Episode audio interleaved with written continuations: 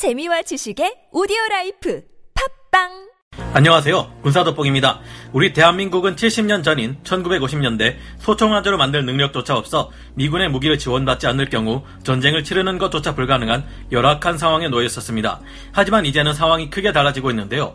이전부터 초음속 고등훈련기인 T-50A와 이를 개량한 FA-50을 만든 경험을 통해 올해 초에는 드디어 최초의 국산 4.5세대 전투기 KF-21의 시제기를 내놓았고 해외 외신들에서부터 먼저 KF-21의 수출 가능성을 높게 평가하고 있는 상황 인데요. 이미 K9 자주포는 높은 신뢰성과 성능으로 많은 국가들을 놀래키고 있습니다. 스톡홀름 국제평화연구소 SIPRI에서 밝힌 바에 따르면 2000년에서 2017년까지 K9의 판매량은 세계 자주포 수출 시장에서 전체 48%를 차지할 정도인데요. 한국의 주력 전차인 K2 전차 또한 세계 시장에서 큰 활약을 하고 있는 것은 마찬가지입니다. 얼마 전에는 노르웨이의 차세대 전차로 레오파르트 2A7 전차와 함께 대한민국의 K2 흑표 전차가 최종 후보로 진출하여 수출 대박을 터뜨리기 위해 경합 중이라고 밝혀졌는데요. 노르웨이는 요구 조건으로 한국의 차세대 전차가 될 K3 전차를 공동 개발하고 싶다는 의사를 내비치기도 했습니다. 놀랍게도 가장 많은 인기를 얻고 있는 HK416 소총을 개발한 독일에서는 한국의 DSAR 15PC 기관단총이 경쟁에서 승리할 뻔하는 일까지 있었죠. 이 같은 화려한 성과들이 절대 쉽게 가능했던 것은 아닙니다. 오늘은 처음 우리 대한민국의 무기가 수출되었던 순간부터 지금까지의 성장을 돌아보고 한국의 무기가 왜 해외의 많은 국가들에게서 사랑받고 있는지 그 이유를 살펴보겠습니다. 전문가는 아니지만 해당 분야의 정보를 조사 정리했습니다. 본의 아니게 틀린 부분이 있을 수 있다는 점 양해해 주시면 감사하겠습니다. 무기 원조받던 국가에서 세계 무기 수출 10위 대국으로 북쪽과의 전쟁에서 우리 대한민국은 T-34 전 차와 같은 적의 기갑 전력에게 큰 피해를 입고 첨단 무기의 힘이 얼마나 중요한지 절실히 깨달았습니다. 일대 한국은 쓸만한 총기 하나조차 제대로 만들 수 없는 열악한 상황이었지만 이후 수십 년의 세월이 지나는 동안 엄청난 군사력의 성장을 이뤄왔는데요. 대한민국 무기 체계 특징은 미국을 위시한 서방 측의 무기들과 러시아 측에서 영향을 받은 무기들이 공존한다는 점이며 이 둘의 특성이 한데 섞여 있는 세종대왕급 구축함 같은 무기들도 있다는 것인데요. 기본적으로 한국 국군의 무기 체계는 동맹이자 서방 측 무기 체계 표준이라 할수 있는 미군 그리고 나토 측의 규격을 따르고 있습니다. 하지만 불곰 사업의 영향으로 러시아의 기술이 적용된 것들도 있는데요. 불곰 사업이란 대한민국이 구소련에 빌려주었던 돈을 돌려받기 위해 소련을 계승한 러시아 정부에게서 현금 대신 군사 무기와 장비로 대신 사환받았던 무기 도입 사업을 말합니다. 현대 국산 무기 개발의 시작이라 볼 수 있는 구룡 다연장 로켓은 1963년 구소련에서 만들어진 BM-21 다연장 로켓을 사진만 보고서 따라 만든 것이나 다름없을 정도로 비슷합니다. 그리고 이지삼인 세종대왕급 구축함은 미 해군의 알레이버크급 구축함과 비슷해 보이지만 자세히 살펴보면 성격이 다르다는 것을 알 수 있는데요. 마치 미사일을 잔뜩 싣고 다녔던 러시아의 히로프급 핵추진 순양함처럼 세종대왕급 구축함은 함대의 방어가 목적인 이지삼이라 보기에는 지나칠 정도의 과한 무장을 갖추고 있습니다. 알리버크급 구축함이 약 96셀의 마크 41 수직 발사관을 갖추고 있는 반면 세종대왕급 구축함은 128셀이나 되는 수직 발사관을 가지고 있는 최강 화력의 이지삼이라 할 수 있습니다. 현재 주변국의 위협으로부터 국민의 재산과 생명을 지키는 대한민국의 군사력은 세계 6위에 이를 정도로 급성장했으며 다양한 군사 선진국들로부터 영향을 받은 강력한 무기 체계들로 중무장하고 있는 상태입니다. 2020년 6월 21일 한국방위산업진흥회에 따르면 1950년 영원이었던 방산 수출액은 2018년 실제 이뤄진 거래 기준으로 1조 9,991억 원에 도달했는데요. 대한민국이 처음으로 무기를 해외 수출했던 것은 1975년의 일이었습니다. 이어서 1993년에는 한화 디펜스에서 K200 보병 전투 장갑차 111대를 말레이시아에 수출하는 쾌거를 이뤘는데요. 이어서 국방과학연구소와 한화 디펜스가 10년 동안 개발한 끝에 탄생한 명품 자주포 K9 자주 곡사포를 세계 곳곳에 수출하기에 이르렀습니다. K9은 여러 가지 형태로 터키, 호주, 인도, 핀란드, 폴란드, 에스토니아, 노르웨이, 이집트, 루마니아, 사우디아라비아, 영국 등에서 도입하거나 도입을 검토 중에 있습니다. K9뿐만 아니라 K2 흑표 전차 또한 한국 무기 수출 시장의 효자인데요. 2005년 터키는 한국을 전차 기술 도입국으로 선정하고 국방과학연구소와 현대 로템으로부터 지원을 받아 자국산 전차인 알타이 전차를 개발했습니다. 또한 터키, 오만, 폴란드, 체코, 슬로바키아, 사우디아라비아, 노르웨이 등이 K2 흑표 전차에 관심을 보였으며 최근 인도에서도 1770대 K2 전차가 수출되어 무려 20조 원 이상의 엄청난 대박 수익을 올릴 가능성이 유력한 상황입니다. 항공기 쪽에서도 우리는 공군의 KA-1, FA-50, KT-1 등의 수출이 있어 왔는데요. 특히 우리 한국의 KAI가 미국 로키드 마틴사와 함께 KTX2 사업을 통해 만들어낸 초음속 훈련기인 T-50 골든 이글을 기반으로 만들어낸 FA-50 파이팅 이글 경 공격기 또한 필리핀, 이라크 등 동남아시아의 많은 국가에 수출되고 있는데요. 심지어 세계 최강 미 공군의 훈련기가 될 뻔하기도 했는데 미군의 요구 사항에 맞춘 T-50A가 여전히 미 공군의 훈련기 대여 사업인 RFX 사업을 위해 수출될 가능성이 남아 있습니다. 또한 멕시코, 말레이시아, 브루나이, 세네갈이 T-50의 경공격기 버전인 FA-50 도입을 검토한다는 소식이 있었으며 불가리아, 스페인도 T-50 훈련기 도입에 대해 생각하고 있습니다. 거기에 호주에서도 미군의 요구사항을 반영한 T-50A를 검토할 것인지 고민하고 있는데요.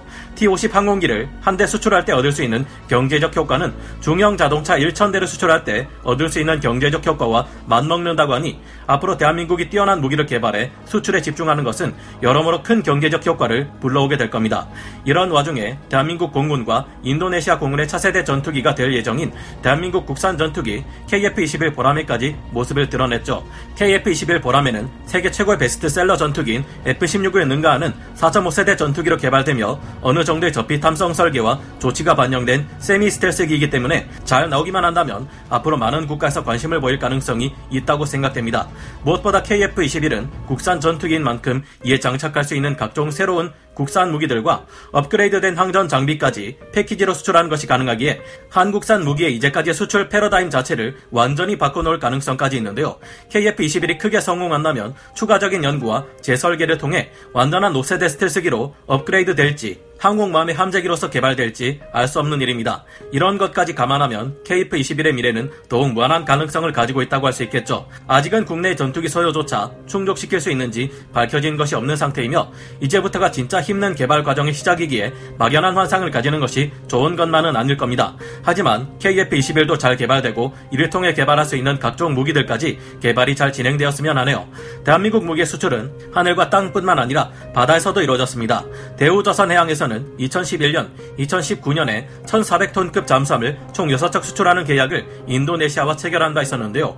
이 잠수함은 한국 해군의 209급 장보고함을 개량한 것으로 40명의 승조원을 태우고 18,520km를 항해할 수 있는 디젤 잠수함입니다. 한때 우리나라는 잠수함을 건조할 기술력이라고는 전무했지만 1988년 독일에게서 기술을 전수받은 후 꾸준히 기술 개발을 지속한 결과 이제는 영국, 프랑스, 러시아, 독일에 이어 세계 5대 잠수함 수출국이 되었습니다. 특히 2011년에는 잠수함 강국 러시아와 독일을 제치고 한국의 잠수함이 인도네시아로부터 수주를 따내기도 했는데요. 잠수함뿐만 아니라 수상한 판매 실적도 점점 늘어나고 있는 추세입니다. 대륙의 남중국해 영유권 주장과 해적들의 서탄과 같은 이유로 필리핀에서는 호세 리잘급 호위함 두 척을 우리 한국의 현대 중공업에게서 도입했는데요. 이 두 척의 호위함은 필리핀 해군의 부족한 예산 때문에 제대로 된 무장을 갖추었다고 보기는 어렵지만 향후 수직 발사대인 VLS, 근접 방어 시스템인 CIWS, TASS 탑재 등 개량 계획이 있으며 호세 리자급 호위함은 향후 이를 장착할 수 있도록 설계되어 있습니다. 또한 인도네시아는 한국의 대선 조선으로부터 2003년에 11,300톤급의 탄중 달펠레 상륙함을 도입했는데요. 2007년에서 2011년에는 같은 대선 조선에서 건조된 8,400톤급의 마카사르급 상륙함을 도입하기도 했습니다. 베트남에서는 우리가 개발한 경찰용 장갑차 S5를 구매해 폭동 진압과 경호 등의 용도로 사용하기도 합니다. 한국 무기가 이처럼 사랑받는 이유는 무엇일까요?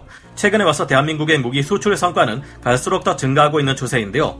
올해인 2021년 3월 15일 스웨덴의 민간 연구기관인 스톡홀름 국제평화연구소 SIPRI에서는 2020 국제 무기거래 동향 보고서를 통해 한국의 무기 수출 규모가 2005년에 대비해 210%나 급증했다고 밝혔습니다.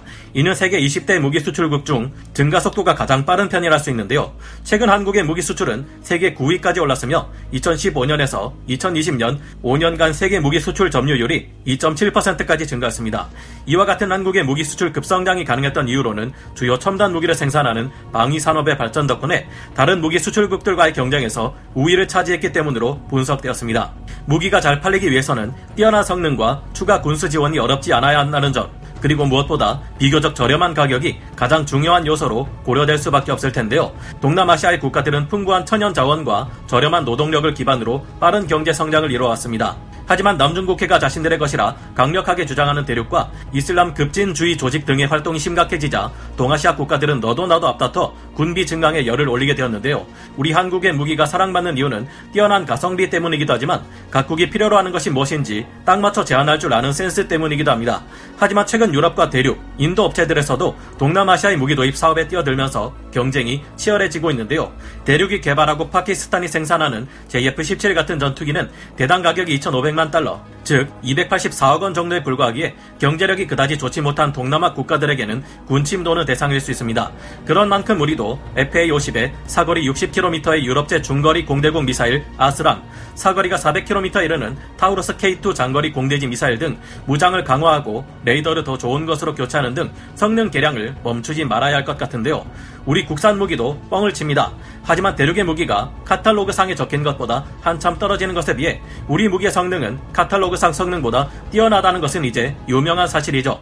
당장은 JF-17 전투기가 저렴하고 좋아 보여도 신뢰성이 형편없다는 점 때문에 우리가 무기 수출 시장에 바짝 신경 쓴다면 결국 많은 국가들의 선택을 받는 것은 대륙의 무기가 아니라 우리 대한민국의 무기가 되지 않을까 싶네요.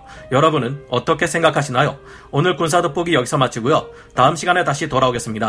감사합니다. 영상을 재밌게 보셨다면 구독, 좋아요, 알림 설정 부탁드리겠습니다.